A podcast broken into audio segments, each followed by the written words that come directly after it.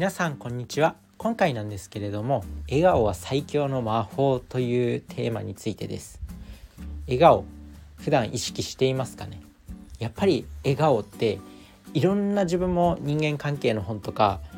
話し方の本とかコミュニケーションに関する本とかも読んだりしたんですけどどうやら笑顔は結構最強らしいということが自分の中で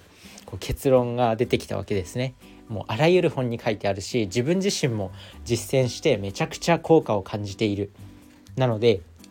まあ、笑顔を意識しましょうっていうことではあるんですけどさてその笑顔ねどうやったら生み出せるのかっていうところです。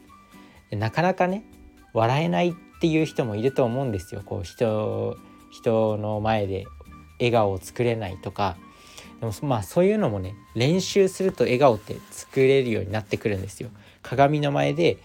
まあ、笑顔になるっていうね。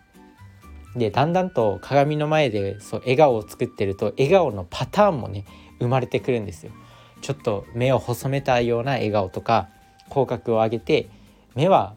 開いてるんだけど口角を上げた笑顔とかあとはこう涙袋を作作る笑顔とかあと目の目の横にこうシワができるような笑顔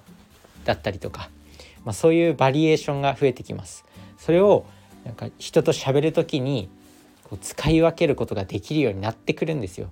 人間って本当に不思議な生き物で結構あらゆるパターンに対応できるようになるすごいなとは思うんですけど、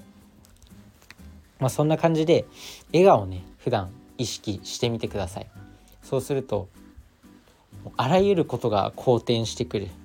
でやっぱり自分自身とか皆さんもそうだと思うんですけどやっぱこう元気な人とか笑顔の人って話しかけやすいですよね。で話しかけやすい人ってやっぱ仕事できるんですよ。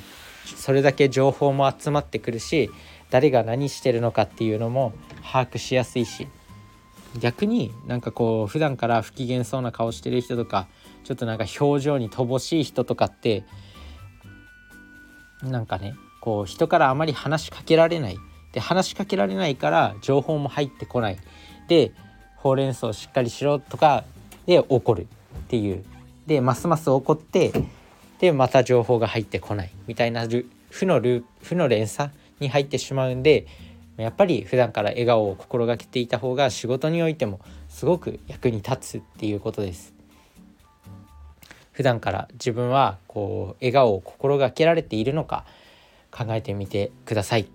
まあ、今日はねちょっと時間がないんでこのぐらいで終わりになっちゃうんですけど、まあ、笑顔簡単なことなんで、まあ、誰でもできることなんで笑顔を作るっていう行動自体はなんでこれをしっかりとやっていくとあらゆる面で仕事でも家族でももう人生のあらゆる面に